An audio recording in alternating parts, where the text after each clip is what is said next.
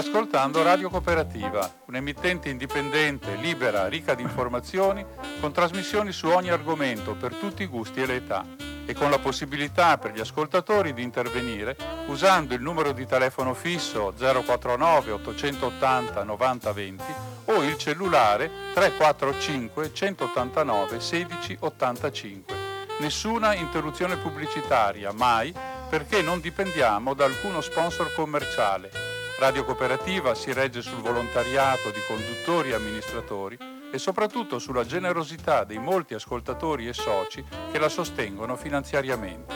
Per farlo basta collegarsi con il sito www.radiocooperativa.org che contiene tutto quello che può essere utile per contattarci e aiutarci. Oppure si può usare il bollettino postale numero 120 82 301 intestato a Informazione Cultura, via Antonio da Tempo 2, 35 131 Padova la frequenza principale è 92,7 MHz in modulazione di frequenza.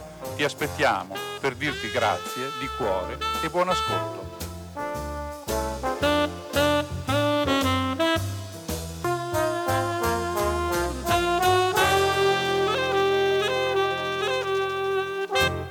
Buonasera a tutti, venerdì 16 luglio 2021, ore 19 e 15 e qualcosa in più, comincia una nuova puntata di Cinema 2, la rubrica quindicinale di cinema che si occupa di tutto quello che capita al di qua e al di là dello schermo, naturalmente tutto nel senso delle possibilità che abbiamo. Oggi abbiamo una puntata abbastanza ricca di ospiti telefonici. Sapete che a noi piace quanto più possibile mettervi in contatto con la gente che fa cinema, lavora sul cinema e questa volta abbiamo un eh, ricco eh, gruppo di persone che hanno accettato il nostro invito. Cominciamo da due eventi cinematografici che potrete seguire in questi giorni negli schermi padovani. Uno è un film di un regista padovano che si attendeva da tempo perché era già pronto parecchio tempo fa, ma è stato bloccato nella sua uscita eh, dalla pandemia e il eh, suo regista, che è, ripeto, un regista padovano, Claudio Cupellini, conosciuto certamente da molti di voi, non soltanto per il suo precedente film Alaska e gli altri eh, primi film che aveva fatto, ma soprattutto come uno dei coregisti che dirigono le varie puntate di Gomorra, Claudio Cupellini finalmente è riuscito a presentare questo suo film, La terra dei figli, girato tra l'altro nelle zone del Polesine e di Chioggia, ma mh, per conoscere meglio questo film, le sue intenzioni e quello che c'è lì dietro, sentiamo direttamente l'intervista che lui ci ha gentilmente concesso siamo al telefono con Claudio Cupellini. Ciao Claudio e grazie di aver accettato questo nostro invito. Ciao Umberto, grazie a tutti, buongiorno. Lo contattiamo perché è uscito finalmente dopo una lunga attesa il suo ultimo film, I figli della terra, un film molto particolare, ma lascio a lui di parlarne cominciando da una domanda come nasce questo film? Sappiamo che è la traduzione di una graphic novel di GP. Perché ti ha provocato la voglia di tirarne fuori un film? Ma La Terra dei Figli è un fumetto che ho amato tantissimo come tutti i lavori di Gipi. Questa storia poi conteneva molti dei temi che amo di più sia quando leggo che quando guardo i film e soprattutto quando li faccio, perché è una storia d'avventura, è una bellissima storia di formazione, perché si parla di un ragazzo che deve diventare in qualche modo un essere umano completo e si parla anche di un tema che mi è molto caro, che è il rapporto tra padri e figli. Tutti questi temi ci sono sullo sfondo anche di una situazione non svegliamo più di tanto perché poi lasciamo agli spettatori di vedere e di lasciarsi coinvolgere anche dalla narrazione, però siamo in un mondo dopo una generica catastrofe che non viene ben descritta, ma oltre che la catastrofe così naturale, quello che più colpisce è la catastrofe dell'umanità, la catastrofe dei rapporti, del senso di socialità. Sì, indubbiamente sì, non abbiamo voluto parlare di catastrofi in particolare perché non era secondo me importante nella narrazione, nella narrazione era importante appunto constatare di un mondo che era arrivato alla fine in qualche modo con pochissimi superstiti e da lì abbiamo appunto cercato di raccontare una storia che in qualche modo però parlasse anche del presente, non tanto di pandemie o di cose del genere, ma comunque di un atteggiamento che esiste nel nostro vivere quotidiano, che è quello oh, della diffidenza, che poi genera violenza, incomprensioni, tante cose che sento anche nel quotidiano e quindi credo che ci sia anche una buona attualità nei temi trattati del film. Sì, certo, ed è portato un po' all'estremo vista la situazione in cui si trova questa umanità, ma è proprio il senso in cui ciascuno deve pensare per se stesso e gli altri sono un potenziale pericolo. Però in questa situazione si svolge qualcosa di, che è un po' eccezionale in quel mondo, che è il rapporto fra il padre e il figlio. Sì, senza raccontare eh, troppo del film, abbiamo un genitore che in un mondo così ostile decide che eh, il figlio debba essere cresciuto secondo delle regole diverse dalle quali noi siamo abituati e quindi insegna al figlio unicamente la durezza, la violenza, la forza, la capacità di sopraffazione perché pensa che sia un mondo dove i sentimenti indeboliscano le persone. Però poi c'è un altro risvolto perché ad un certo momento entra in campo la scrittura, in fondo la cultura. Che ruolo ha la cultura in questo mondo? non solo nel mondo del film, ma comunque anche nella nostra quotidianità, diciamo che la conoscenza, eh, che chiamerei diciamo, questa la vera, la vera cultura, eh, la conoscenza, la capacità di capire, interpretare segni e sentimenti è fondamentale per noi per poterci dire esseri umani e oh, in questo campo entra sicuramente anche la scrittura e la cultura. E il ricordo anche.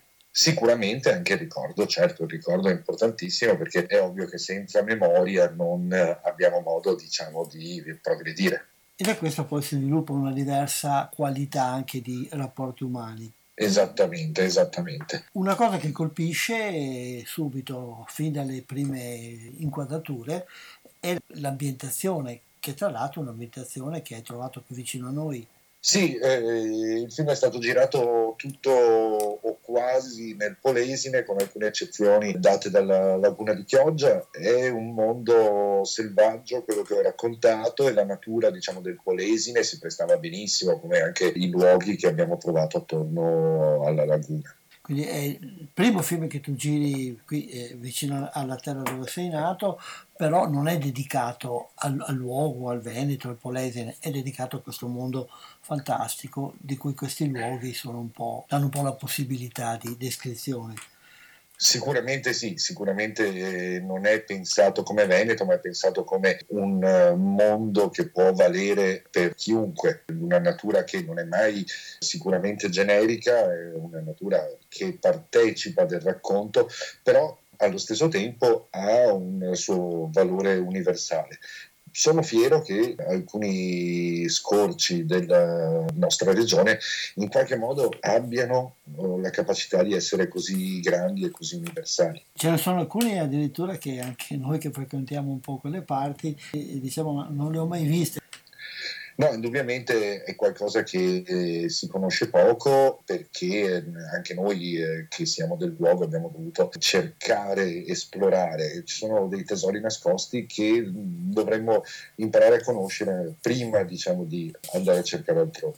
Un'altra cosa che il tuo film ci aiuta a scoprire è la bravura di un gruppo di interpreti che sono veramente al, sì, danno veramente una, una, grande prova di sé, a partire dal protagonista che poi è la sua prima esperienza cinematografica e poi con tutti gli altri, Paolo Piero Bon, Maria Roverana e anche i camei di, eh, di Valerio Mastandrea e Valeria Gorino. Ma eh, sì, sicuramente intanto sono contentissimo del lavoro fatto da Leon della Vallée che era il suo primo film è stato il protagonista del film come sono orgogliosissimo ad esempio del lavoro fatto e svolto da Maria Roveran penso che in Italia abbiamo dei grandissimi attori e abbiamo la capacità anche di usarli e di lavorarci insieme in maniera diciamo non ovvia. La cosa non capita spessissimo, però succede. Se in questo caso è successo, ecco io eh, ne sono particolarmente orgoglioso, però sicuramente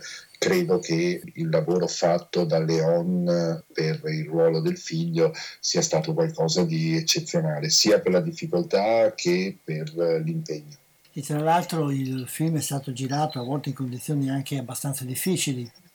Sì, beh, sicuramente all'inverno abbiamo girato comunque eh, sui fiumi, sulla laguna, per cui sicuramente le condizioni climatiche non erano delle migliori. Va detto però che l'entusiasmo ha aiutato molto. Altri apporti che mi hanno veramente colpito sono quelli della fotografia e della musica. Sì, beh, eh, lavoro sempre con lo stesso direttore della fotografia da quando ho iniziato, è un direttore della fotografia dell'Est Europa perché è ungherese, si chiama Gergely Poarnok credo uh, sia di un talento rarissimo, non dovrei dirlo io, ma forse anche sì, uh, visto che lo, lo, conosco e ci lavoro e penso che si sposi perfettamente con uh, quelli che sono diciamo, i miei desideri visivi o con il mondo visivo comunque che ho dentro di me. Dal punto di vista musicale ho collaborato questa volta per la prima volta con Francesco Motta che normalmente non si cimenta nella musica per eh, film ma che conosce perfettamente. È all'inizio della sua carriera ma è già un talento secondo me cristallino anche in questo ambito. Io credo che abbia dato moltissimo al film. Ho trovato come anche altri spettatori che questo tuo film è un po' anomalo nel panorama del cinema italiano, dove tra l'altro la, fant- la, fantascienza in sé non è molto frequentata e poi anche il modo in cui tu affronti questo genere è abbastanza particolare. Sì, perché non, non, penso che fondamentalmente questo sia un sentimento e quindi l'ho trattato, l'ho trattato, come tale e al di là della cornice sono andato eh, a raccontare de, degli esseri umani che era la cosa che mi interessava di più. Un rapporto padre-figlio, non so se posso usare una domanda un po' personale, e come padre, come ti sei sentito nel parlare di questa tematica? Ma è, sta nell'ordine delle cose, non è facile parlarne, però le riflessioni, le riflessioni si fanno, non è sicuramente una seduta eh, di psicoterapia fare un film, però aiuta perlomeno ad avere maggiore consapevolezza su, su ciò che significa anche un pochino il rapporto tra un padre e un figlio, non dimenticando poi che anche quando si diventa padri si rimane anche figli. Altri progetti a cui stai lavorando? Ma, eh, a parte Gomorra che avrà la sua stagione finale quest'autunno, sto iniziando a prendere appunti per eh, un nuovo film e spero di essere un po' più rapido del solito. Sì, anche perché questo film è stato abbastanza ostacolato dalla pandemia. Certamente sì, e diciamo che sarebbe doveroso riuscire a farne uno molto presto.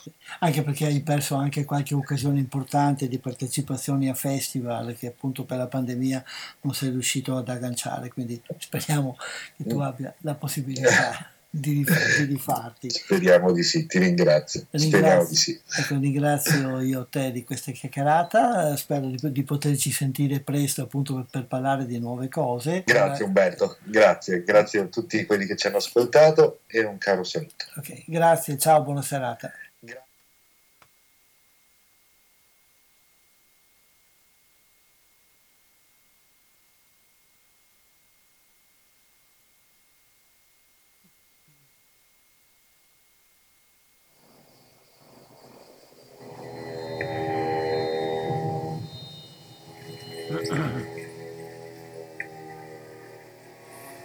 Stai facendo?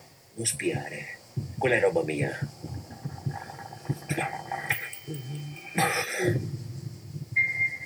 Un quaderno. A che serve? Disegnare o scrivere le parole. Quello che non vuoi dimenticare. Aprimi la chiusa. Ti faranno a pezzi lì fuori. Devo trovare qualcuno che sa leggere.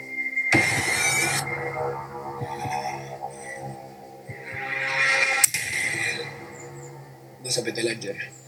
Devo sapere cosa dice questo. Chi l'ha scritto? Era di mio padre. Dentro ci sono i suoi ricordi.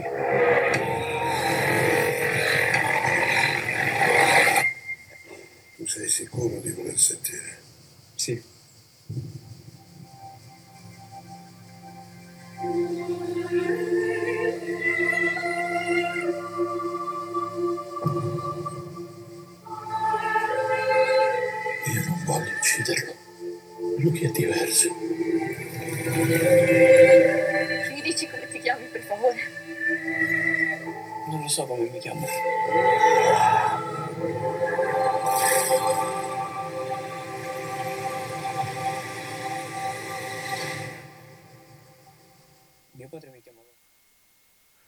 Ritorniamo allora qui in studio, questo avete certamente capito era una parte del trailer del film di cui ci siamo occupati, La terra dei figli, e continuiamo anche ora ad occuparcene perché eh, pur come avete sentito, non essendo un film dedicato al Veneto, ma che ha usato dei- delle parti del Veneto come territorio in cui ambientare una storia che ha una dimensione eh, universale, e c'è molto Veneto anche in coloro che hanno partecipato, in particolare fra gli attori Paolo Piero Bon e Maria, Trevis- e Maria Roveran, e avete sentito lo stesso regista che ha parlato eh, con, eh, in, in modo molto positivo della prestazione di questa attrice che abbiamo già seguito anche in altre volte, quindi abbiamo voluto sentirla per sentire da lei eh, come il suo personaggio, come si è approcciata a questo lavoro. Quindi sentiamo l'intervista che ci ha concesso Maria Roveran sulla sua partecipazione al film La terra dei figli di Claudio Cupellini.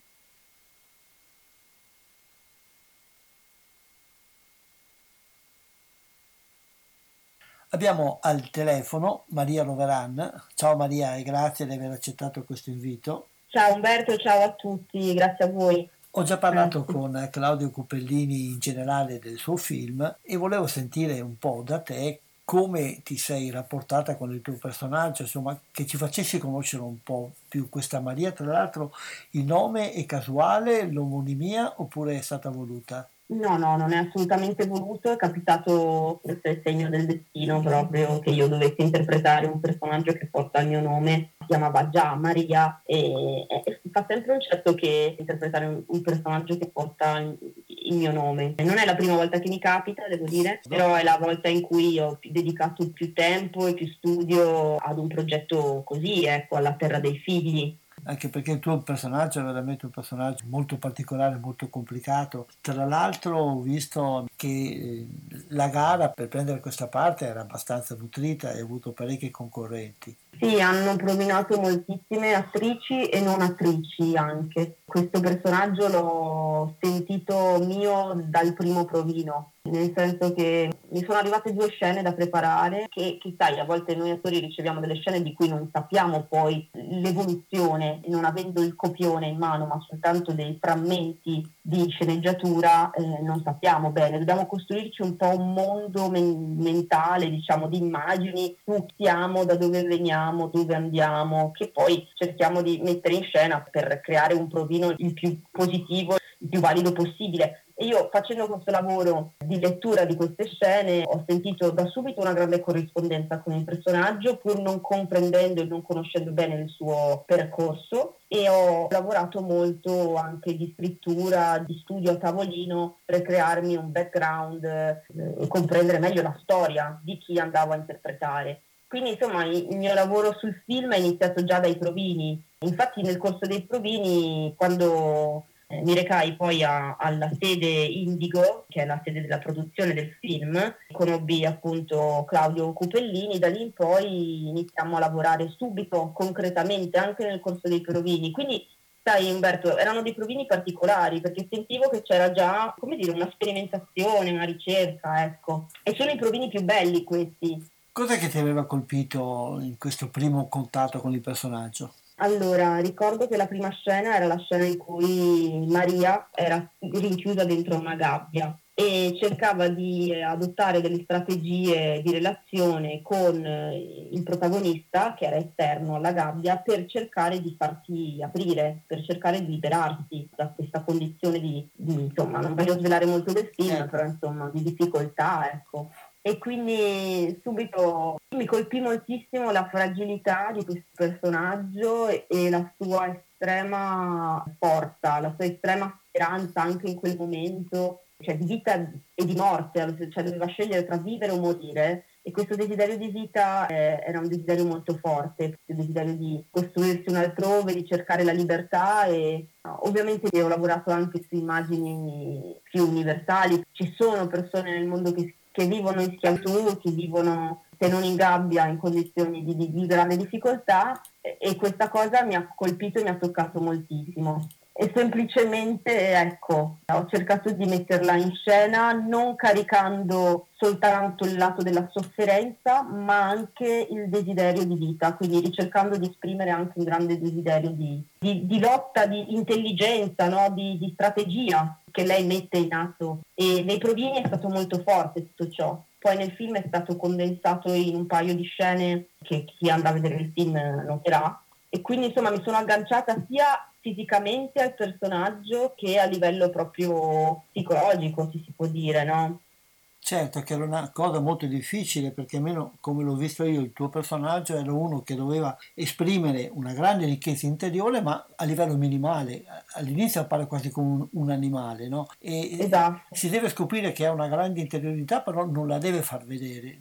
Ma infatti è stato un lavoro proprio di condensazione, come dire, di, di riduzione, ecco. La cosa bella del personaggio che interpreto è che la sua forza non la declama, eppure è una forza spirituale molto forte, è un personaggio che, che, come dici tu all'inizio sembra quasi un animale viene trattato da bestia, ma in realtà è una giovane donna. E quindi ho lavorato molto sul togliere, cioè sul pulire il più possibile, di non andare sull'esasperazione dell'interpretazione, perché sarebbe stato facile probabilmente esasperarlo di più. Ho provato anche quelle strade, ovviamente lavorando, studiando con Claudio, però Claudio voleva una pulizia, no? una, è la, la, cosa secondo me più riuscita di questa interpretazione del personaggio, proprio evitare la facile manifestazione, ma, ma lavorare proprio sul dettaglio, sulla, come dicevi tu, sulla sottrazione. Esatto, esatto. No, a me piace sempre molto lavorare sul eh, cercare le giuste corde da sollecitare per portare alla luce un personaggio e a volte mi rendo conto che la strada più semplice, che è quella magari declamatoria, è proprio la più sbagliata, che non significa non far passare un'emozione eh, di, di dolore, di sofferenza, e il lavoro, da quello che hai detto, mi pare che già la risposta sia implicita. Come è stato lavorare con Claudio? Ah, io mi sono trovata benissimo. È una persona che ha delle immagini estremamente chiare, riesce a comunicarle molto bene, molto efficacemente e per noi attori questo è molto importante perché comunque, sai, avere una persona che ti dirige, che ti dice, no? E poi devo dire, lui si è molto affidato anche a me, quindi c'è stato un lavoro di dare, avere, dare, ricevere questo è stato molto bello, l'ha detto anche lui.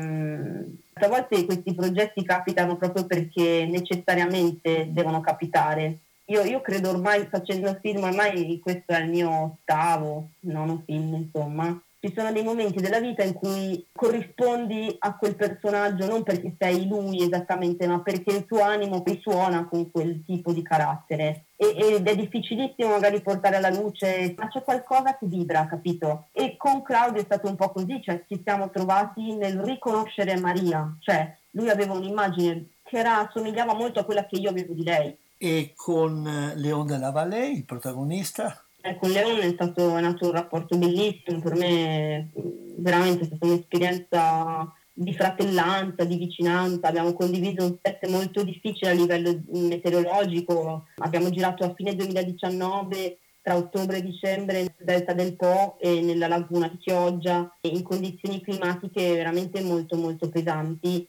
Io e Leon ci siamo stati molto molto vicini sia a livello proprio interpretativo che a livello proprio di, eh, di set, quindi di sopportazione di quelle che erano ovviamente le condizioni ambientali, ecco. Lo stimo moltissimo, io ho la fortuna di riuscire ad avere un... lo, lo reputo una fortuna, eh, veramente, cioè io adesso ho 32 anni e per me lavorare con un ragazzo che all'epoca aveva appena compiuto 18 anni, comunque c'è un divario di età, ma non l'ho mai sentito compromettente a livello di dialogo, anzi per me questa diversità anche di età, di vissuti, è stata veramente bella, bella, arricchente. Reputo il fatto di poter recitare con persone di età diverse, sia più grandi che più piccole, una grande opportunità di crescita. Continuo, sai Umberto, a sostenere che Evolvere significa stare insieme eh, alle persone provenienti da luoghi, posti, dinamiche diverse e anche facendo percorsi, esperienze che coinvolgano persone di età diverse, di vissuti diversi e questo film è stato anche questo. C'è stata una grande, una grande vicinanza e che poi anche un po' tutto il senso del film è anche in questa scoperta delle relazioni al di là di, di, un mondo egoista. Ecco, questa immagine di un mondo cupo, degradato, la vedi come una eh, realtà che effettivamente può avere un contatto con la nostra realtà attuale? Eh, cioè, nel senso, c'è una parte di me, ma credo eh, ciascuno di noi, poi oggi più che mai, che che percepisca no, la, la, i lati meno positivi della realtà nella quale viviamo a livello mondiale, direi.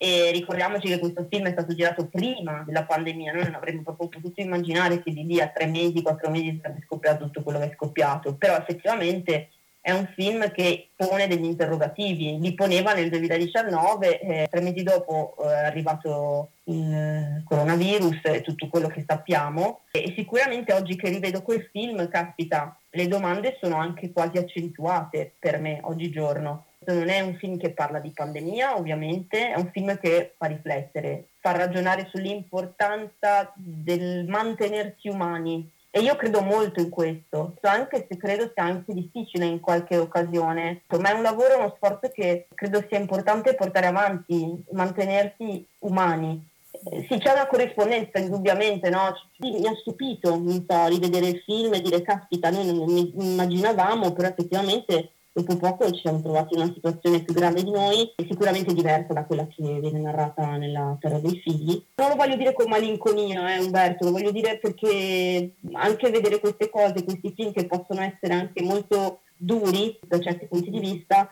sono comunque secondo me delle opportunità di riflessione. Ecco. Certo, poi il film è duro, però si vede non come una penitenza, anche perché c'è l'apporto del vostro lavoro che è veramente encomiabile e anche la fotografia, le immagini sono veramente immagini che hanno una loro potenza la fotografia è pazzesca è di Gergo, eh, Gergely Koharnok, di, difficilissimo da pronunciare, ma consiglio a chi ci sta ascoltando di andare un po' a vedere no, il lavoro di questo grande direttore della fotografia che ha fatto un lavoro spettacolare, infatti è un film da vedere al cinema necessariamente. E propone anche un'immagine dei nostri territori o territori a, a me vicini per quanto non così conosciuti perché io vengo da Mestre mentre abbiamo girato vicino a Chioggia, sotto Marina, e però l'immagine che riuscito a restituire di quei luoghi è un'immagine completamente inaspettata rispetto a quella che era la mia visione di quei luoghi, quindi è stata creata una narrazione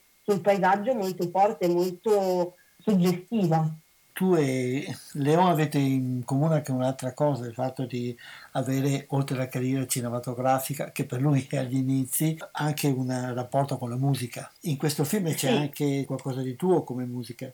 Sì, realmente io non ho partecipato alla colonna sonora che è stata prodotta da Motta e ha fatto un lavoro strepitoso. A me è stato invece chiesto di scrivere una filastrocca che il mio personaggio canticchia in una scena del film. Io ho scritto questa filastrocca mentre stavo sul set, è una cosa che mi piace fare sempre. Mi sono immedesimata nel mio personaggio e ho detto ma che cosa potrebbe canticchiare questa ragazza? E ho fatto un po' di prove, ne ho scritte varie, di filastrocche fino a che non è nata questa, che, che ha dato poi vita ad una canzone che si chiama Terra che trema. Ho prodotto questa canzone con Joe Stievano e con Matthew West, che sono due produttori veneti, e il testo che è sorto, insomma, per me è quasi un testo totemico, un testo spirituale, ecco. Il brano è presente sulle piattaforme Spotify, YouTube, Instagram, lo trovate un po' ovunque ed è un brano che non so come sia nato effettivamente. Io mi sono messa in ascolto del mio corpo e dell'ambiente attorno a me ed è nata questo testo che parla di sensi, parla di, di sensorialità, parla di rapporto con la terra e, e, dice che la terra che trema comunque è di terra ancora e, ed è un po' questo che secondo me c'è anche nel film cioè una terra che viene scombussolata ancora mantiene una luce e noi, e noi, dobbiamo lavorare su quell'essere terra, quel continuare ad essere vita e questo testo per me esprime anche questo. Se non ti dispiace, finita la messa in onda dell'intervista, farò sentire agli ascoltatori un pezzettino di questa canzone. No, ma io ti ringrazio, anzi, cioè, è difficile, sai, io non sono all'interno di logiche musicali, non ho un'etichetta, non ho un'agenzia, mi rendo conto che oggigiorno è sempre più difficile far sentire la musica oltre alle major, oltre alle logiche appunto di mercato che ci sono, quindi ti ringrazio per voler condividere questo brano, questo nostro lavoro con, con, gli ascoltatori. E io ti ringrazio di questa chiacchierata che ci ha aiutato a capire non solamente il tuo lavoro, ma anche ad entrarci più approfonditamente nelle ricchezze di questo film. Grazie Maria, buon lavoro visto che sei impegnata in tante cose e speriamo Grazie. di sentirci presto per parlare appunto delle cose che stai preparando. Grazie. Grazie Umberto, è sempre un piacere. Buona, buona giornata a tutti e a prestissimo. Ecco allora un brano di La terra che trema, la canzone che Maria Roveran canticchia eh, in una scena del film La terra dei figli di cui ci siamo occupati finora.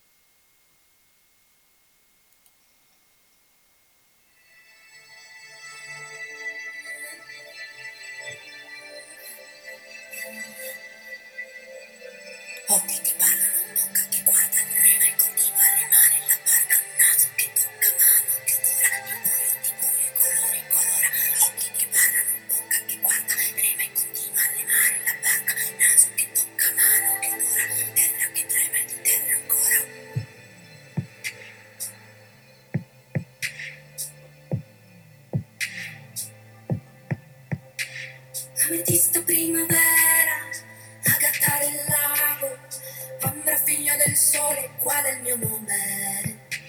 Cristallo specchio dell'anima, malachite del desiderio, ovale del mistero, qual è il mio nome?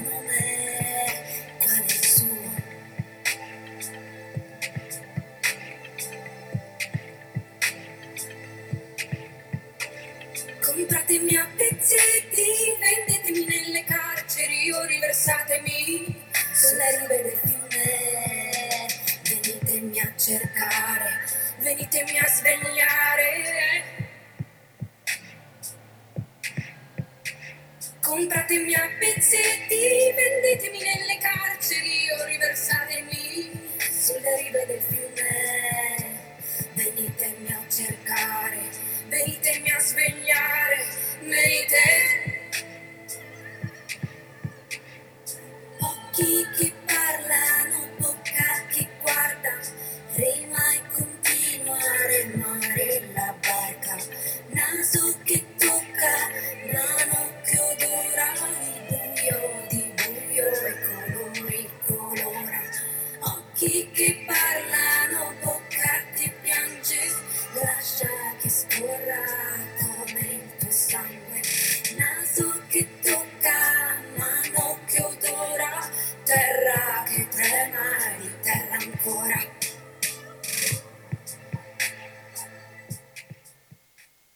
Lasciamo Maria Roveran, lasciamo Claudio Cupellini e La terra dei figli, eh, lo- la lasciamo con la raccomandazione di andarlo a vedere perché è un film veramente ricco di suggestioni, ma ricco anche, come avete sentito, di tanti spunti di riflessione.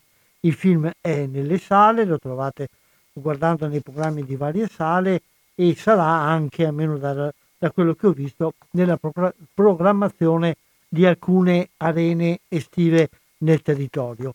Eh, è un'occasione certamente interessante ed importante.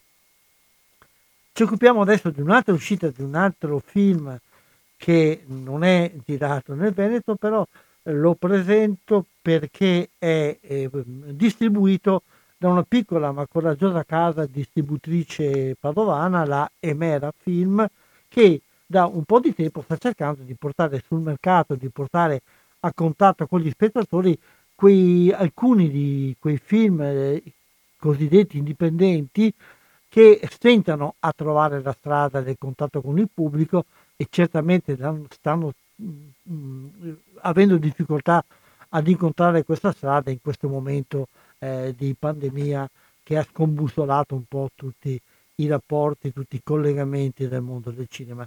Il film che sarà presentato la settimana prossima nel quadro dell'arena estiva del Cinema Esperia nella zona di Chiesa Nuova di Padova è un film che è interessante non soltanto perché è, come dicevo, un film di una piccola eh, produzione indipendente, ma anche perché si occupa di un tema che in questo momento è abbastanza caldo.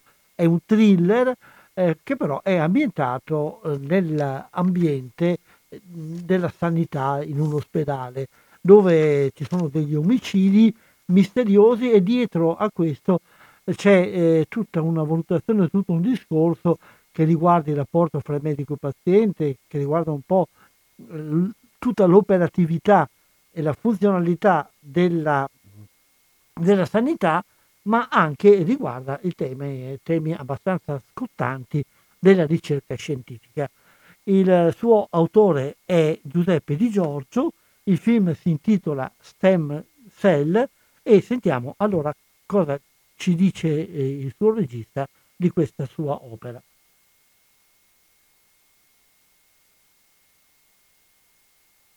Al telefono Giuseppe Di Giorgio. Ciao Giuseppe, grazie di aver accettato questo invito.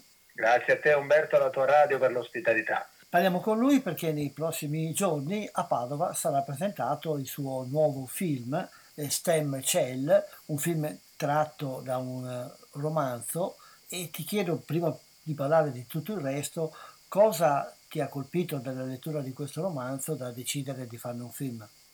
Beh, eh, il, romanzo colpisce molto perché è stato scritto dal professor Paolo Gaetani, che non è un autore di finzione, bensì è un neurochirurgo di professione da tantissimi anni e non era la prima sua scrittura, lui scrive per la collana noir a livello internazionale. Stem Cell mi è piaciuto, è nato così per caso all'interno del San Matteo perché con il professor Paolo Gaetani ci conosciamo da tanti anni, lui aveva questo libro sotto braccio all'uscita dell'ospedale, mi piacque subito la copertina Sperling e Kupfer con questo rosso di richiamo con scritto Stem Cell, mi avvicinai, nacque tutto da una battuta, fammi vedere il libro che ci faccio un film e invece già dalla copertina rimasi attratto da questi colori, lui mi disse subito in poche parole che si trattava di un thriller giallo che aveva scritto nel 2009 e che avrebbe avuto piacere che avesse una risonanza maggiore, non pensava di farne un film,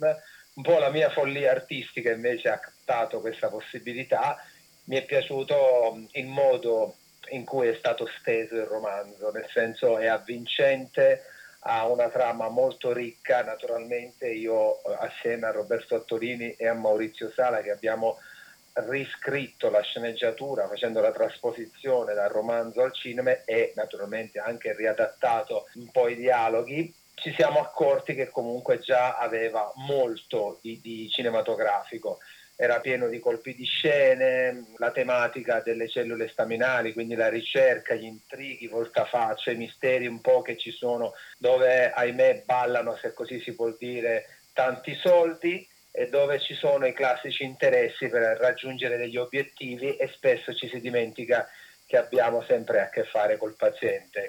A me è piaciuto molto il romanzo perché mi ha ispirato e mi ha dato la possibilità di comunicare attraverso questo mezzo potente del cinema, un mezzo che va usato in un certo modo proprio per arrivare a colpire le menti, a far riflettere le persone. Quindi mi ha permesso di poter fare una specie di denuncia, non sono nessuno per denunciare a livello personale, a livello societario, però a livello artistico attraverso il cinema ci possiamo permettere di mettere in discussione, ecco se così si può dire, la mente umana, soprattutto quella dei pezzi grossi, ecco, sempre tra virgolette, eh?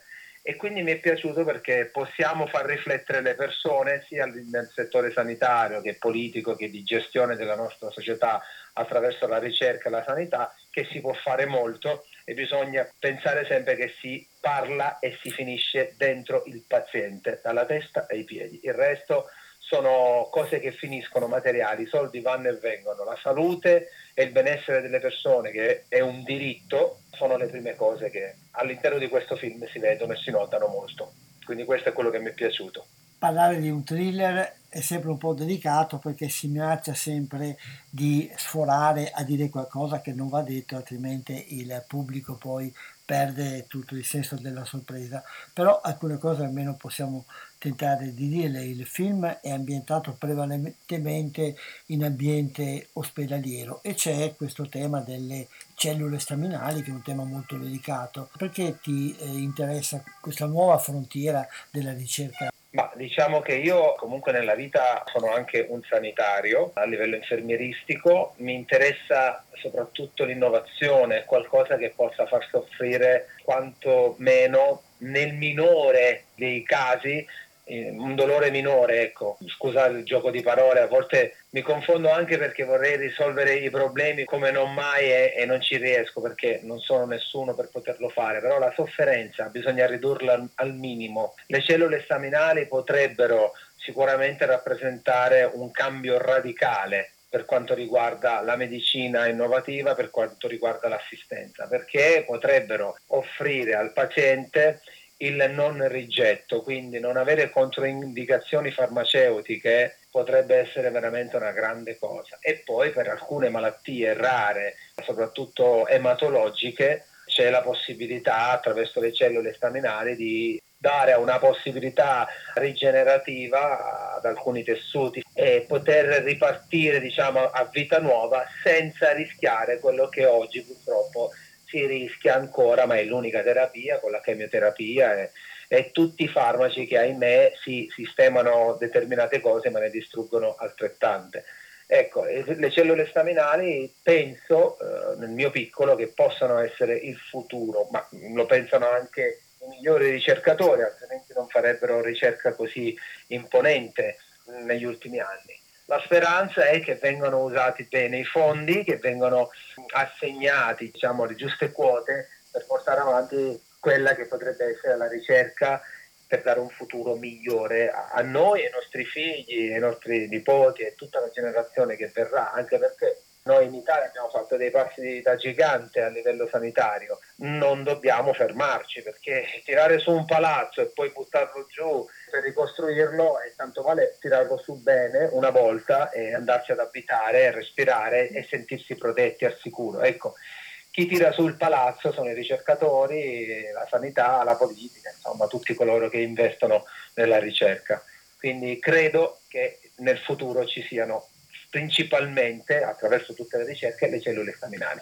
E le vicende di questi giorni ci confermano sempre di più l'importanza del settore sanitario e l'importanza anche proprio della ricerca. Tra l'altro il tuo film è stato ritardato parecchio, almeno nell'uscita dalla pandemia. Sì, il film, allora fortunatamente noi in questo ritardo non abbiamo perso nulla bensì abbiamo guadagnato a livello mediatico un rientro pazzesco in tutto il mondo perché abbiamo vinto oltre 25 premi più tantissime selezioni e siamo arrivati in finale, tantissime nomination quindi con anche menzioni d'onore. Quindi è un film pluripremiato in tutto il mondo, ha ritardato perché noi abbiamo fatto l'anteprima a febbraio 2020 qui a Pavia, poi ne ho fatta una in Sicilia a Campofelice di Roccella ad agosto si doveva uscire il 2 novembre 2020, poi sappiamo com'è andata la seconda ondata e finalmente siamo riusciti ad uscire eh, a metà giugno e faremo tutto un percorso nazionale, isole comprese,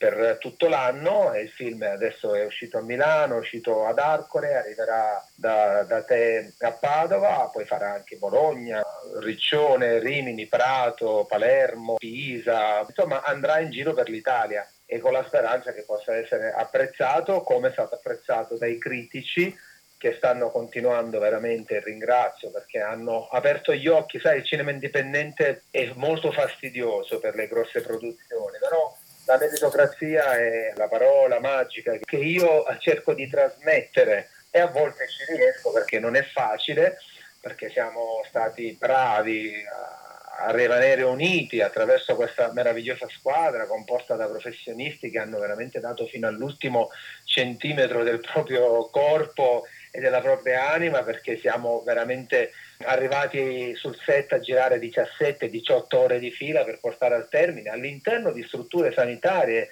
realistiche, non costruite o riadattate.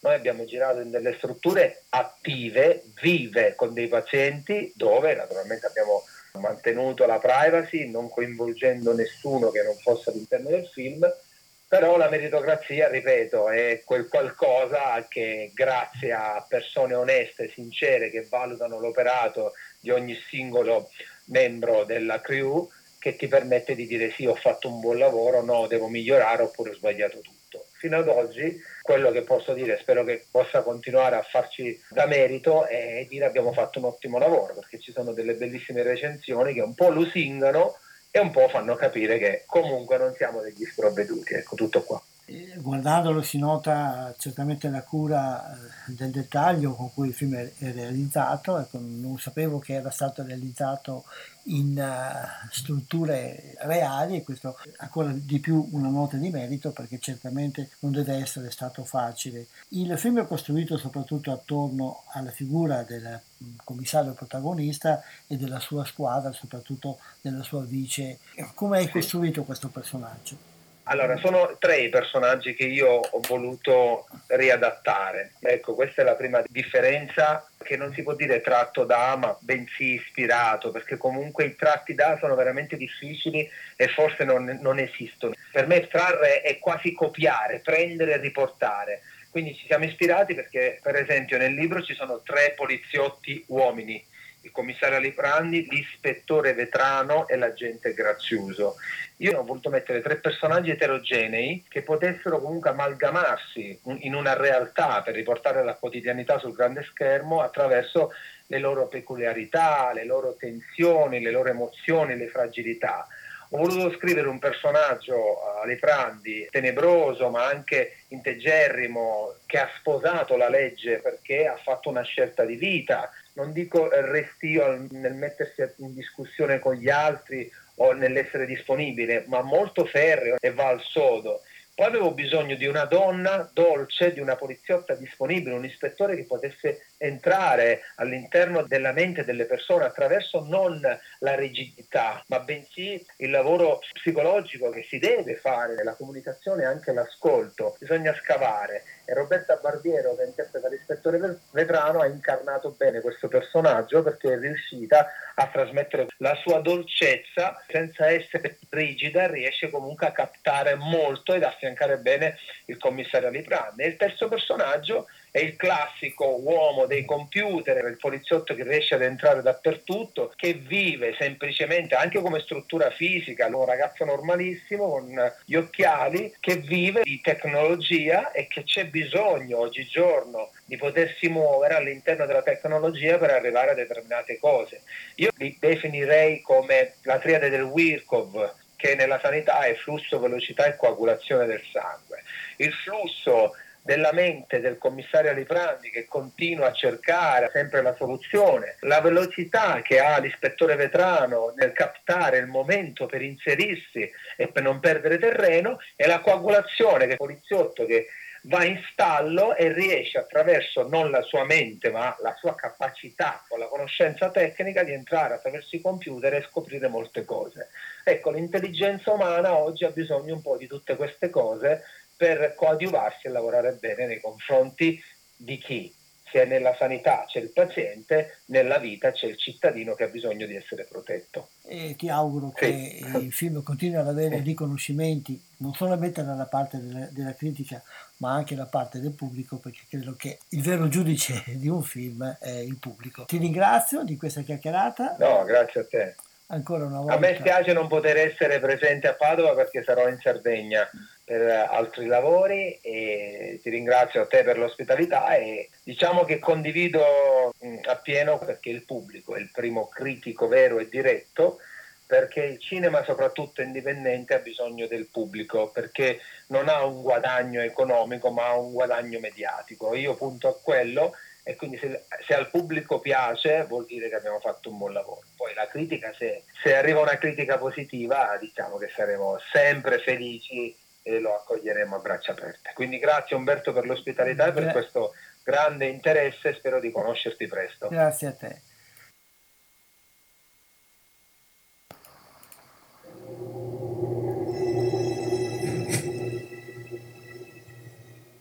Chi è la vittima? Un neurochirurgo di quasi 50 anni che lavora qui ormai da 10 anni. Sembra un delitto ben congegnato. Ma che senso ha tutto questo? I pazienti non sono dei numeri, sono persone e vanno rispettate. Commissario, ci sei? È l'omicida! Quante persone sono coinvolte? Vede, il crimine ha molta presa sull'animo umano. La gente comune è affascinata da tutto questo. Commissario, che succede? Lei è sempre in servizio nelle notti più movimentate. Dove si trova la notte in cui avvenne l'omicidio? Eh, so invece che loro erano certi di aver trovato un'alternativa alla chirurgia tradizionale. Allora bisogna fare un passo verso il futuro e sostenere la ricerca sulle staminali. All'interno dell'istituto c'è un maniaco, un serial killer. Lo abbiamo perso già per Non correndo. Voilà. Dai, forza, muoviti, Roberta! Idea di chi possa averlo ucciso. Abbiamo a che fare con un personaggio capace di premeditare a lungo per mettere in scena macabri delitti. Sono convinto che si tratti di un folle. Il film eh, Stem di cui abbiamo appena parlato con il regista eh, lo potrete vedere eh, giovedì 22 di luglio presso l'arena estiva del Cinema Espede di Padova e in quella serata sarà presente anche la coprotagonista del film, la, l'attrice Roberta Barbiero, e anche con lei abbiamo voluto, voluto parlare. Anche lei è un'attrice che eh, vive nella provincia di Venezia, alle spalle una lunga carriera divisa tra teatro, cinema e televisione. Sentiamo cosa ci dice anche lei del suo film, eh, eh, o meglio del suo personaggio e di questo film.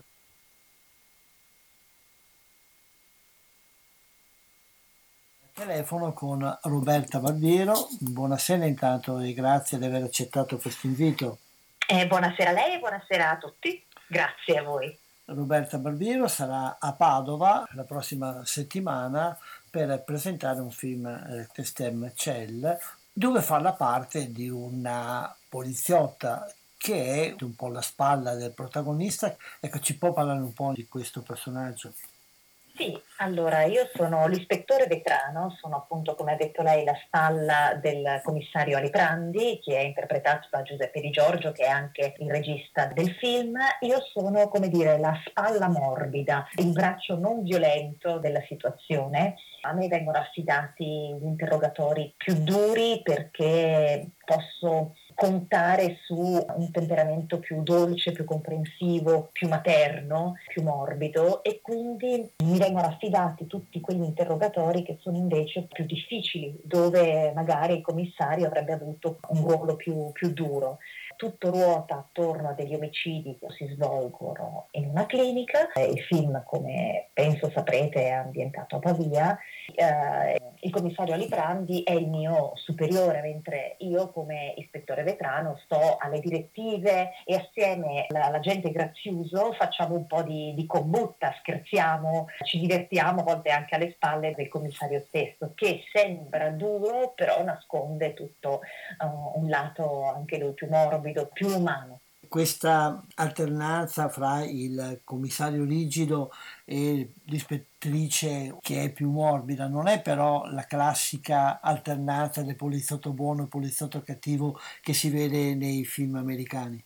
Ma no, non è così marcato assolutamente, perché anch'io sono severa quando devo essere severa e sono morbida quando invece è il caso di essere morbida. Certo, sono due temperamenti diversi, due persone diverse, due personaggi diversi e quindi due temperamenti diversi, ma non è così marcata, così netta la distinzione, ci mescoliamo molto bene, anche perché i casi sono abbastanza intricati e dobbiamo trovare il bandolo della matassa, che non sarà molto semplice. Ecco. Un bandolo della matassa dove dove bisogna anche valutare in modo particolare gli aspetti umani e psicologici delle persone coinvolte.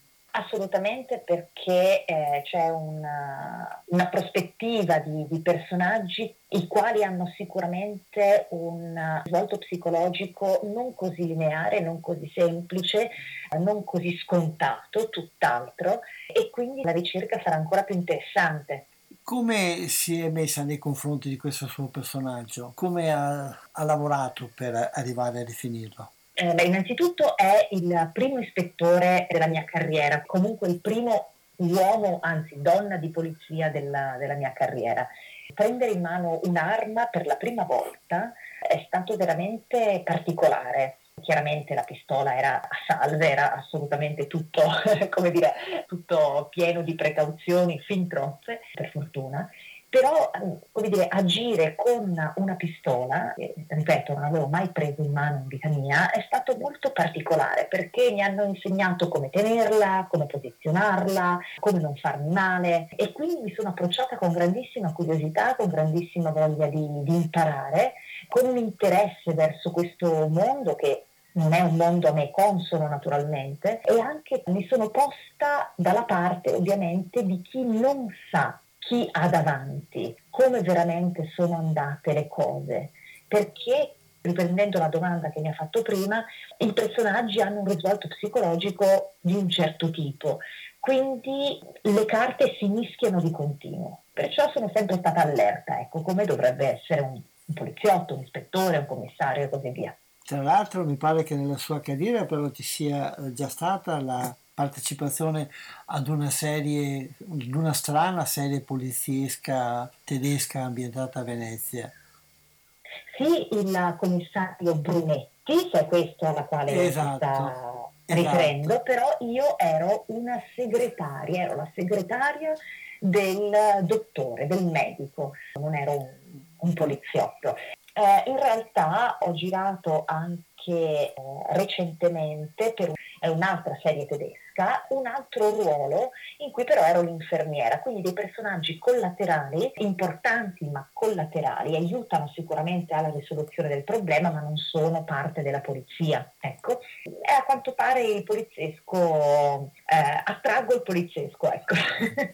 Questa è una cosa che le piace oppure le dà un po' fastidio? No, no, no, a me piace, a me piace fare tutti i personaggi. Nel momento in cui una persona fa questo mestiere, anzi, più i personaggi sono a volte lontani da sé, sono più particolari, sono meno vicini, ecco, meno vicini, meno usuali, meno, meno frequentati probabilmente è il termine giusto, più mi piace perché mi fa scoprire delle realtà che io non, non, conoscevo prima. E direi che poi questo è anche un personaggio che si fa, si fa rendere simpatica, si fa amare perché è dolce, severa quando corre, è capace anche di organizzare bevute di birra alla sera, sì, io e l'agente Graziuso siamo l'anima della festa, ecco. Io propongo delle bevute, l'agente Graziuso mi appoggia e poi coinvolgiamo il commissario perché ci vuole, come dire, bisogna stemperare, stemperare la, la fatica, stemperare la tensione quando si ha a che fare con omicidi di un, di un certo peso, di un certo livello e anche per, come dire, distendere la mente per poter essere più lucidi, per poter uh, poi prendere il giusto distacco.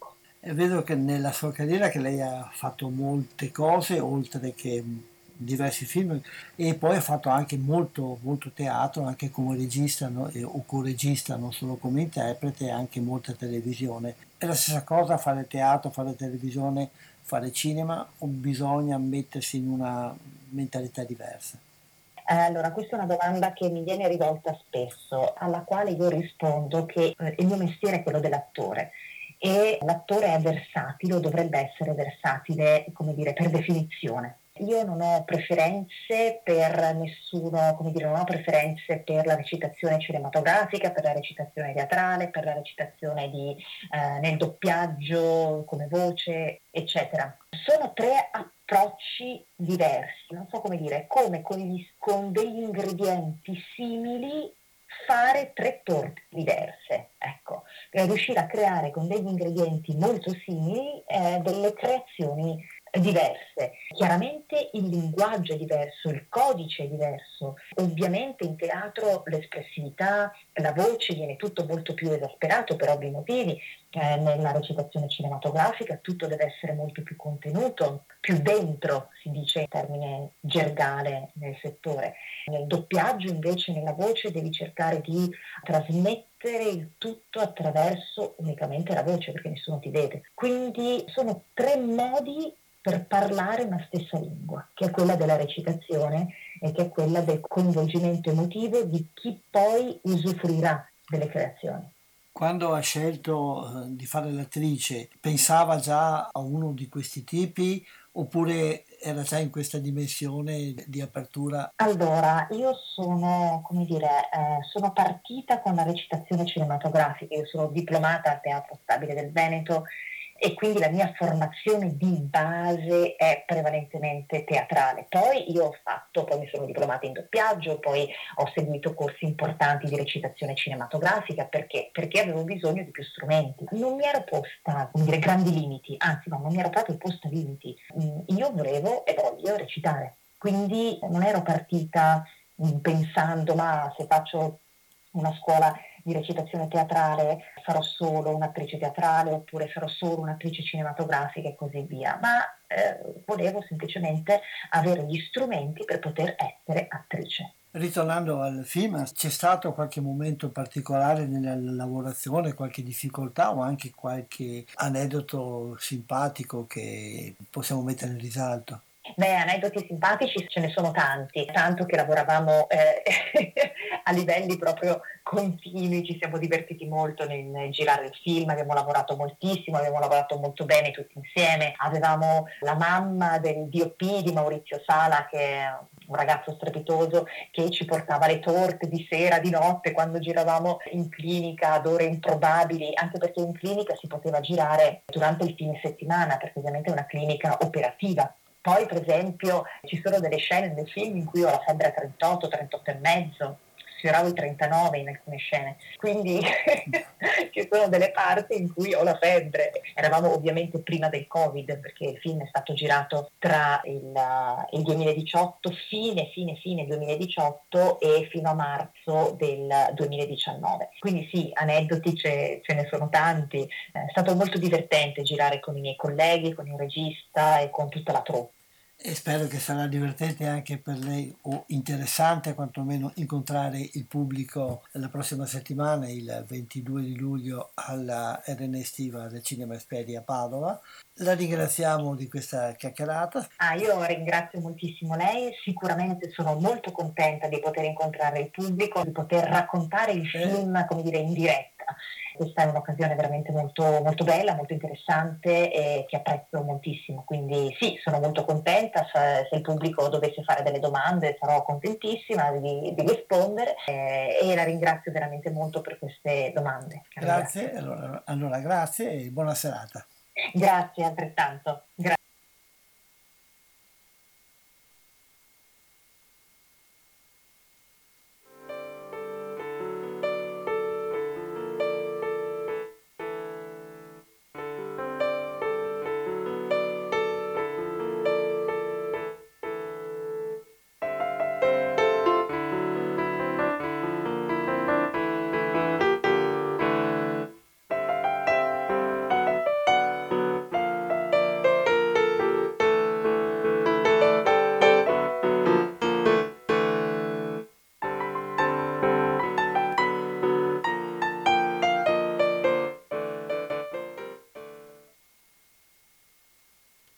Passiamo adesso uh, dal, dal, rapporto, dal colloquio con la gente che fa il cinema al colloquio con qualcuno che dà occasione agli altri di vedere il cinema.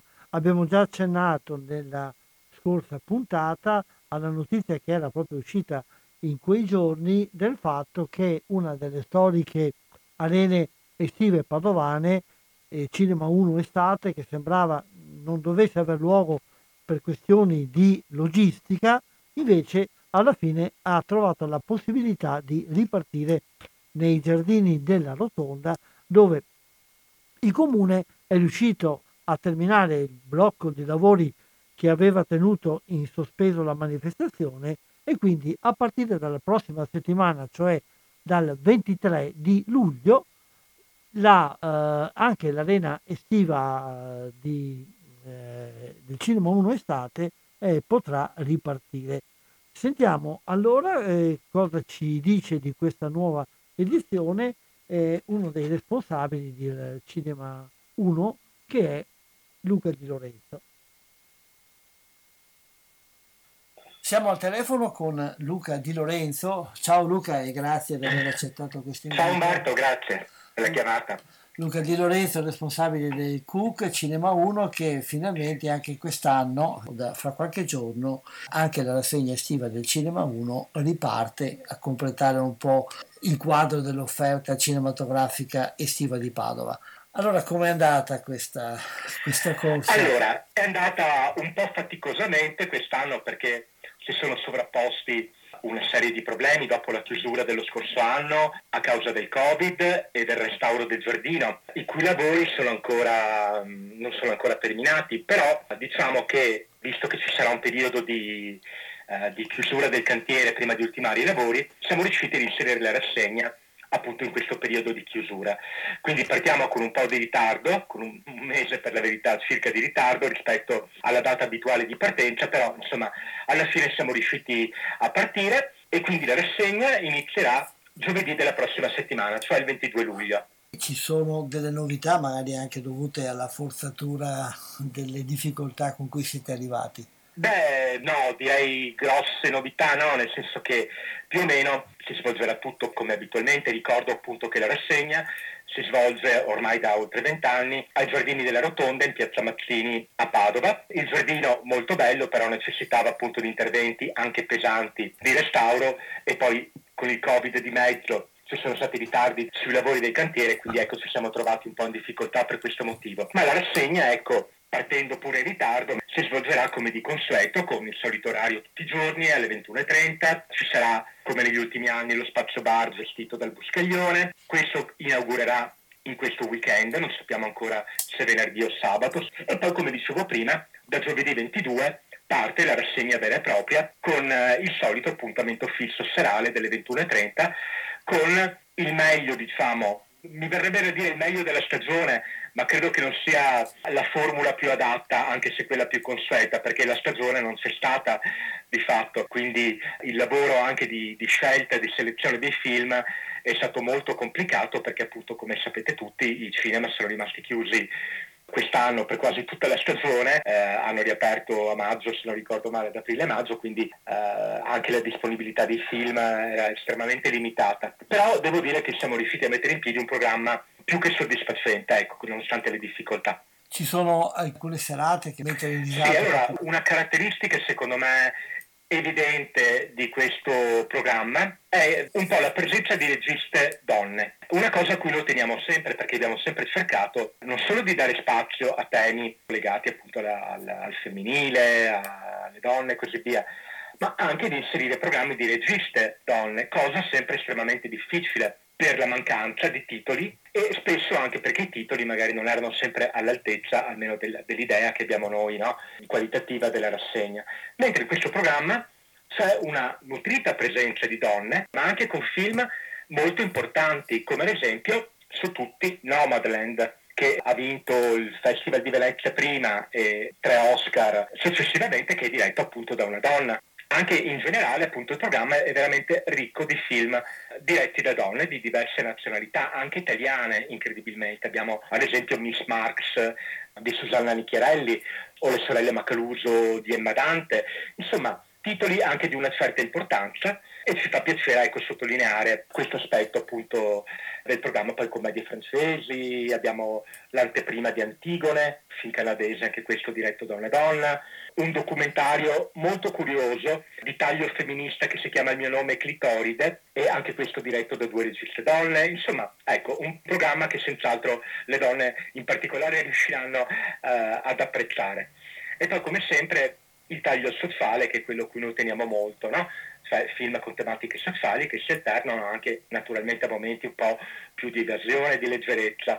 Però ad esempio abbiamo alcuni film e documentari importanti, naturalmente ci sarà come ogni anno, ormai da moltissimi anni, l'incontro con Andrea Segre, che è un regista eh, amico cui noi teniamo molto, che presenterà il suo ultimo film che si chiama Molecole, oppure avremo un bel documentario italiano che si chiama In prima linea, sui fotoreporter di guerra italiani. E verrà anche il regista Francesco Del Grosso a presentare il film e poi molti altri film, sempre con un particolare occhio di riguardo alle tematiche sociali. Si parlerà di carcere, si parlerà di guerra, si parlerà di tanti temi importanti, ma ci sarà anche ampio spazio per il divertimento perché d'estate e dopo due stagioni drammatiche come quelle che abbiamo vissuto, no? c'è anche bisogno di qualche momento di evasione. E infatti partiamo un po' ironicamente proprio il film inaugurale, che sarà appunto giovedì 22 luglio ad ingresso gratuito, abbiamo scelto appunto di proporre il Dormiglione di Woody Allen, quindi proprio un classico della risata, però che ha anche tanti punti di contatto con la realtà che stiamo vivendo, perché si è molto parlato del cinema distopico, di una società orwelliana, di cui senz'altro il Dormiglione è la parodia, quindi potremmo riflettere ma facendoci anche due belle risate con Woody Allen. Poi sì, molte serate particolari, incontri con i registi, ad esempio avremo Uh, oltre a Francesco Del Grosso che dicevo prima verrà um, Filippo Meneghetti che è un regista francese d'adozione anche se di origine italiana che è uscito nelle sale quest'anno con un film molto interessante che si chiama Due e che è stato anche candidato francese agli Oscar. E verrà anche il regista appunto a presentarlo questo 3 settembre. Poi faremo serate in collaborazione anche con altre realtà cinematografiche come ad esempio il Festival de Tour che si è concluso poche settimane fa qui a Padova e presenteremo uno dei film vincitori, un documentario che si chiama Sea-Watch 3. Il tema è quello della, del caso della Sea-Watch, che forse ricorderete, no? cioè la nave che trasportava gli immigrati guidata da Carla Rachete, eh, sul quale appunto hanno fatto un documentario molto interessante, molto potente anche nei contenuti. Vedo che c'è uno spazio. I film anche... sono tanti, sono oltre 50 quelli che presenteremo perché andremo avanti fino al 12 settembre. E, no, stavi dicendo, scusa, ti ho... Sì, vedo che c'è anche una, un'attenzione ai piccoli, ai ragazzi, in collaborazione con la libreria per di Carota. Certo, facciamo le, le, consuete, ormai tradizionali, quattro serate che saranno dedicate proprio al rapporto cinema e letteratura per ragazzi, con quattro film, quattro film di, di, di uscita recente, che sono Piccole donne, classicissimo, uscito un paio d'anni fa, premiato anche con l'Oscar, eccetera, le streghe di Zemeckis, Il Pinocchio di Garrone e chiudiamo appunto questo ciclo per ragazzi con la famosa invasione degli orsi in Sicilia, diretto da un maestro dell'illustrazione italiana che si chiama Mattotti e tratto da, da un celebre appunto racconto di, di della letteratura per ragazzi. Ecco. Un programma molto ricco che si può trovare dettagliatamente nel vostro sito e nelle pagine Facebook. Certo, che è www.cook-cinema1.it. Lì si trova il programma oppure nella, nella nostra pagina Facebook eh, Cook Centro Universitario Cinematografico trovate anche l'evento al quale potete iscrivervi ricevendo poi gli aggiornamenti e così via e dove trovate naturalmente tutto il programma completo della rassegna. Per quanto riguarda la collocazione, questi lavori dei giardini sono finiti? No, come dicevo appunto non ancora, nel senso che sono finiti i lavori sulla struttura che sono stati portati avanti dall'edilizia monumentale, lavori molto importanti proprio sulla, sulla struttura del giardino, sulla, sulle mura di contenimento del giardino che come sapete è sopraelevato, quindi insomma lavori molto pesanti che sono durati quasi un paio d'anni. Poi partirà nei prossimi mesi un'altra fase di lavori che è quello diciamo, relativo al verde, diciamo, all'arredamento del giardino che saranno appunto portati avanti dal settore verde del comune, quindi chi verrà non troverà il giardino perfetto, fiorito, purtroppo abbiamo cercato di, anzi il comune ha cercato di renderlo quanto più gradevole possibile, ma aspettiamo il prossimo anno di riproporre la rassegna in un giardino completamente, completamente rinnovato che potremo rivedere in tutto il suo splendore perché verrà ripristinato, uh, c'è anche le aiuole, uh, le fontane del giardino verranno appunto diciamo restaurate così come previsto dal progetto originale degli anni 20, quindi di un, di un secolo fa dandoci appuntamento l'anno prossimo per godere anche della bellezza del giardino, quest'anno ci accontentiamo, per, si fa per dire, della bellezza del cinema. Certo, grazie. E non solo, perché ci saranno anche altre attività, altre attività ad esempio il Comitato Mura farà tre serate proprio sulla storia del bastione della gatta, dove si trova il giardino, con anche delle proiezioni di immagini e così via, quindi insomma il programma è mo- molto ricco, soprattutto di cinema, ma non solo di cinema. Bene, allora siamo in partenza, eh, in bocca al lupo, speriamo che tutto vada, vada bene, Bene. anche dalla Grazie parte della del disponibilità, come sempre, Ok, e ci sentiamo. e, e aspettiamo il pubblico appunto. Ecco, noi diamo un, così, anche un invito perché il pubblico ritorni a, a popolare que- quella zona della rotonda. Eh, che ci vuole, sì, ci vuole. Dopo due anni così bui, due stagioni diciamo così buie per il cinema, c'è bisogno di rivedere il pubblico in platea. Grazie, ciao, buona Bene, serata. grazie a voi, e Ciao. grazie al pubblico che ci ascolta. Arrivederci. Ciao, grazie.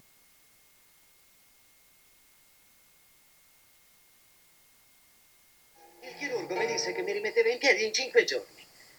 Ha sbagliato di 199 anni. Lo so che è difficile, ma provi a pensare a questa esperienza come a un prodigio della scienza. Per me, vedete, un prodigio della scienza è entrare in ospedale per un piccolo intervento e uscirne senza avere duemila mesi di fitto arretrato. Altro che prodigio della scienza. Questa io la chiamo insederata cosmica. E poi, do- dove sono io? Che, che ne è di tutti? Dove sono i miei amici? Deve capire che chiunque lei conoscesse è morto da quasi 200 anni. Perché non erano vegetariani? Lei ora è nell'anno 2173. Qui siamo sul parallelo centrale della Federazione Americana. Questo distretto è quello che forse lei chiamava Stati Uniti sud-occidentali. Questo prima che fossero distrutti dalla guerra. Guerra? Sì, secondo gli storici, circa 200 anni fa, un certo Paolo VII si impadronì di una bomba atomica. Lei starà nascosto qui per due settimane, la sottoporremo a una serie di test. Poi, quando avrà recuperato completamente le forze, discuteremo il piano. Ancora non posso crederci. Starò nascosto, ma da chi mi nascondo? Cosa significa? Tanto vale che sappia, Mike, che averla riportata in vita è stato un grave atto contro la politica del governo. Sì, un atto altamente illegale, Mike, e se ci scoprono saremo distrutti, insieme a lei. Come distrutti? Ma i- come distrutti? Il suo cervello sarà semplificato elettronicamente. Il cervello, il mio secondo organo preferito. Questa era una clip del film Il Dormiglione che inaugurerà, come avete sentito, l'edizione di quest'anno dell'arena estiva dei Cinema 1 a Padova. Mi devo scusare con Luca perché prima ho- mi sono confuso con la data, ho detto che sarebbe cominciato il 23, invece come avete sentito, confermo quanto ci ha detto il suo curatore, il, eh, la rassegna comincerà giovedì 22 luglio, cioè giovedì della prossima settimana. Il motivo però che mi ha fatto fare confusione è legato ad un altro evento di cui parleremo oggi che comincerà, questo sì, il 23 luglio ed è il, ehm, or- or- l'ormai tradizionale Lago Film Fest che si eh, svolge a Revine Lago. Sentiamo cosa ci dice dell'edizione di quest'anno di questo festival la sua curatrice, la dottoressa Liliana Carlè.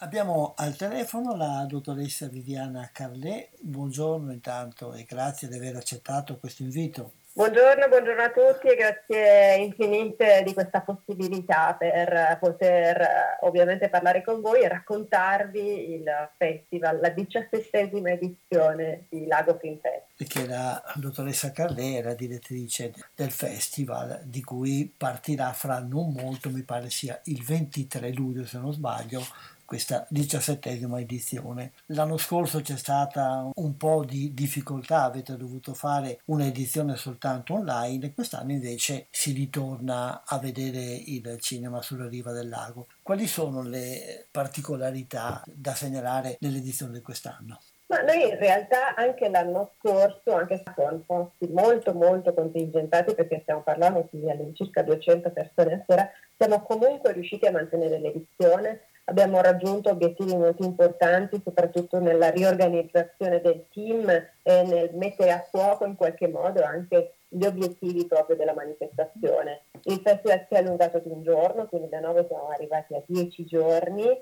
e abbiamo aumentato da un punto di vista qualitativo la nostra proposta con uno schermo addirittura di 12 metri, quindi eh, grandissimo e abbiamo aperto la nostra piattaforma online. Se l'anno scorso diciamo era una piattaforma di servizio, quest'anno è una realtà, quindi si possono acquistare i biglietti, anzi si devono acquistare precedentemente ovviamente per la prenotazione dei posti e ovviamente poter monitorare quante persone entrano, in quanto solamente 500 persone a sera possono venire al festival, ma adesso ovviamente su tutto il territorio italiano è possibile fruire dei contenuti del festival, quindi si può acquistare un, un abbonamento online per poter vedere tutti quanti i film. Quindi stiamo parlando di un virtual pass, come abbiamo definito, con 18 euro una persona può vedere dal 23 luglio e ben oltre il termine del festival, quindi non solo il primo di agosto, ma arrivare anche uh, al 10 di agosto per poter vedere le centinaia di film che sono stati selezionati. Veniamo allora al programma, eh, intanto mi scuso perché mi pareva di ricordare che l'anno scorso fosse stata un'edizione solamente online, ormai ci si confonde. Ah, ma sì, no, no, si figuri, in realtà ha, ha, avuto qualcosa del miracoloso l'anno scorso, come un po' anche quest'anno, ma continuiamo a dirci bene, se lo abbiamo fatto l'anno scorso non possiamo non farcela anche quest'anno, certo. che diciamo eh, le regole non che siano più semplici, diciamo, però almeno sono già conosciute, quindi sappiamo come poter gestire le persone, quindi ovviamente questa cosa della prenotazione online è fondamentale per poter garantire ovviamente a tutti la fruizione in sicurezza e quindi ovviamente siamo un po' più tranquilli e soprattutto essendo una manifestazione all'aperto sotto il cielo pieno di stelle insomma è, è più facile, anche un po' più sereno un po' per tutti. Poi gli schermi sono quattro in totale, quindi anche ogni sala diciamo, di proiezione, che non è una sala ma è una riva del lago, ha un grandissimo schermo a livelletto e quindi sono tutti quanti luoghi all'aperto, c'è la possibilità ovviamente del distanziamento e quindi siamo in totale sicurezza. Vediamo allora un po' al programma quali sono le evidenze principali di quest'anno.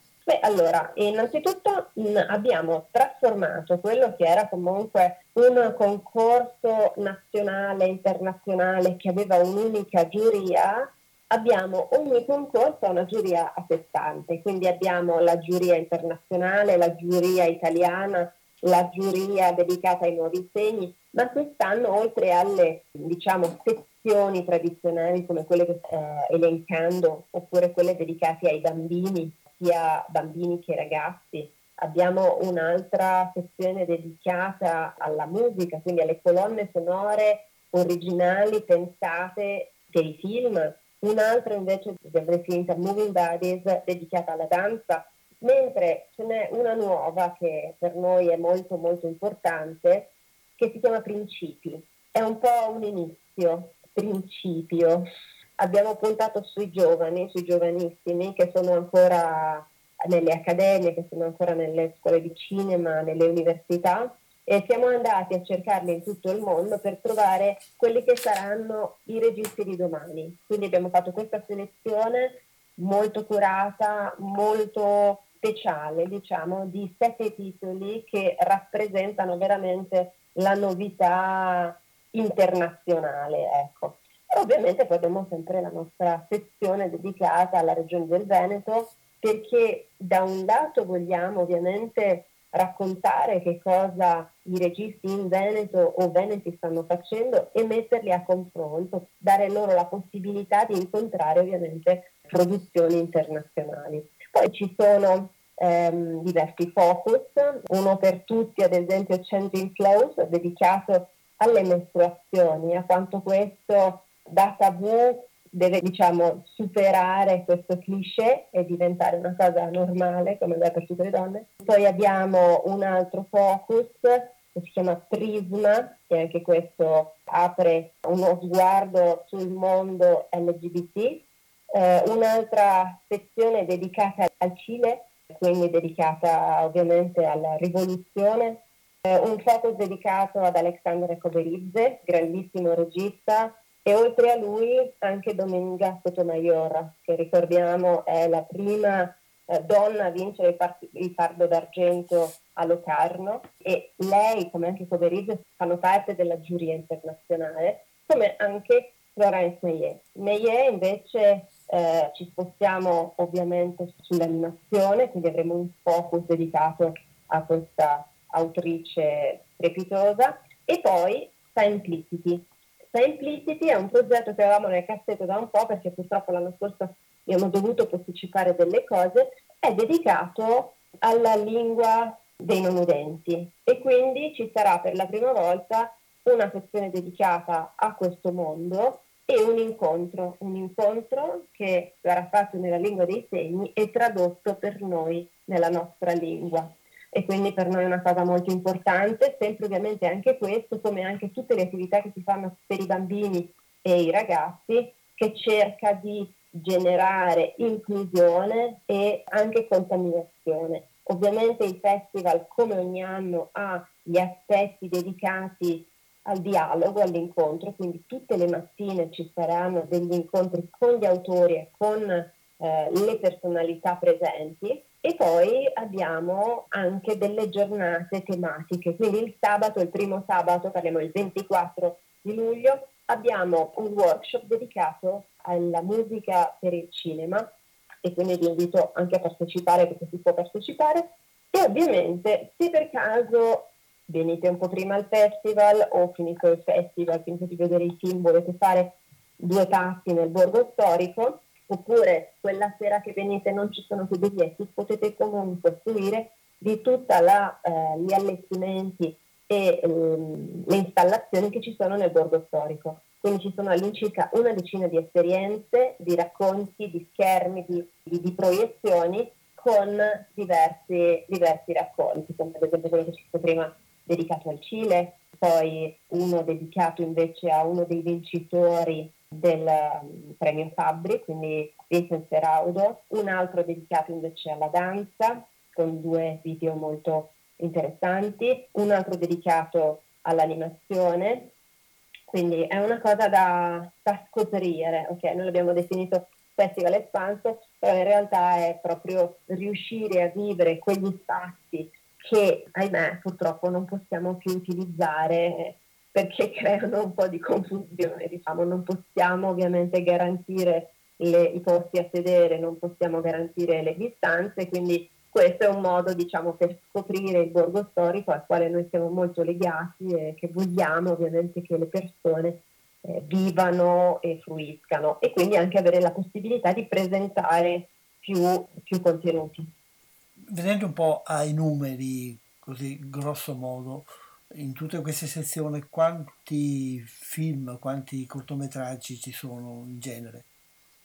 Allora, ci sono in totale 127 film in 8 sezioni differenti che vengono da 45 paesi, 8 anteprime mondiali e 6 internazionali, di cui 80 anteprime italiane. La selezione è stata fatta da oltre 2000 film, quindi veramente il meglio del meglio e questi un po' sono i numeri. Ovviamente ci aspettiamo, abbiamo quasi finito gli abbonamenti, quindi chi vuole venire per più serie deve affrettarsi per poter prendere gli abbonamenti abbiamo, come già citato, 500 posti a sera, quindi mi raccomando, correte, altrimenti rischiate come l'anno scorso di non trovare i biglietti sotto data. Eh, in caso di pioggia comunque viene dato il link per poter accedere alla piattaforma e poter vedere tutti i film come se fosse qui sotto, sotto le stelle. Da quello che diceva prima lei mi pare di capire che di ospiti, autori ed altre personalità ci sono e c'è ancora la possibilità di incontrarli.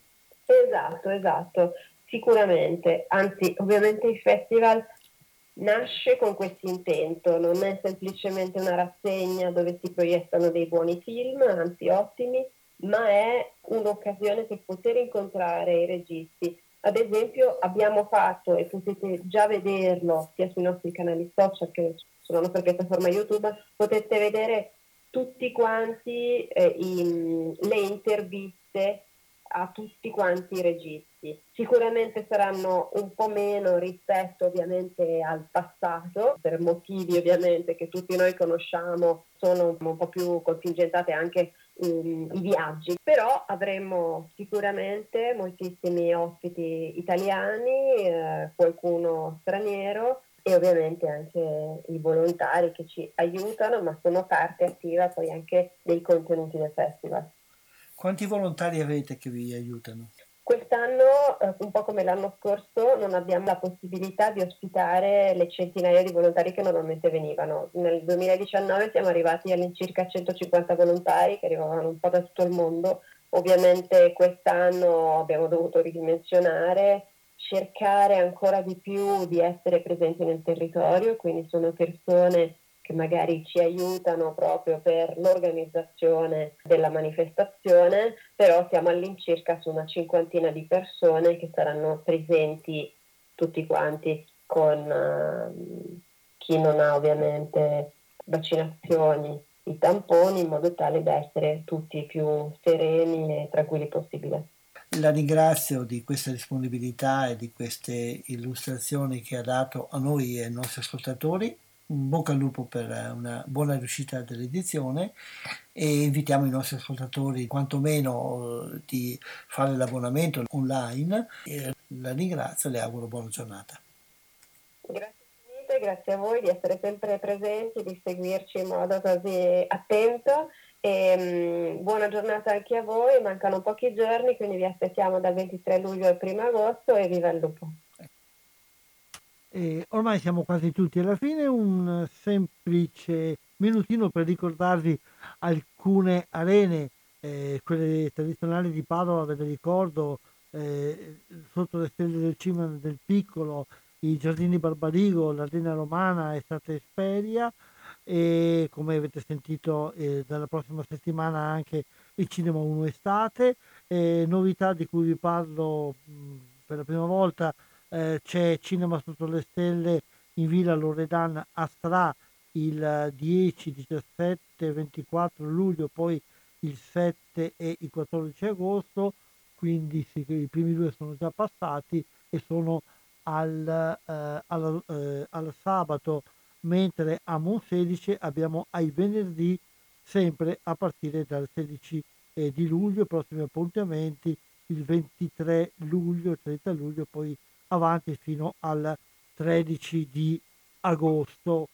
Anche a Selvazzano, però adesso non ho sotto mano eh, la programmazione, mentre mi è giunto proprio durante la trasmissione un messaggio che fa presente che il Festival Interreligious, di cui ci occupiamo ogni volta che viene fatto nella, eh, nel tardo inverno, eh, quest'anno ha anche una sezione cinematografica estiva e il giovedì prossimo 22 ci sarà presso il Palazzo Tabarella, al centro studentesco, la proiezione di un film eh, dedicato al mondo arabo con la presentazione del professor Enzo Pace. Con questo siamo giunti alla fine del tempo dedicato a questa trasmissione. Umberto ringrazia tutti coloro che sono in ascolto. Non so se riuscirò a preparare la, um, il programma la trasmissione anche per eh, la prossima puntata prevista, cioè fra 15 giorni, sarà molto difficile, e però quindi vi faccio già gli auguri per, eh, per l'estate perché con, eh, con, questa trasmissione, ripeto, eh, cercherò di costruire uno anche per eh, il, il 30, ma sarà molto difficile, quindi diciamo che ci sentiamo già in eh, in ambiente festivo, in ambiente eh, estivo. Allora vi do appuntamento dopo la mostra del cinema di Venezia, verso la metà di settembre, eh, per parlare appunto della mostra del cinema e di come ripartirà la stagione estiva del prossimo anno che speriamo riparta in modo migliore eh, di quella eh, dell'anno scorso. Grazie ancora a tutti, eh, buona serata e a risentirci. uh,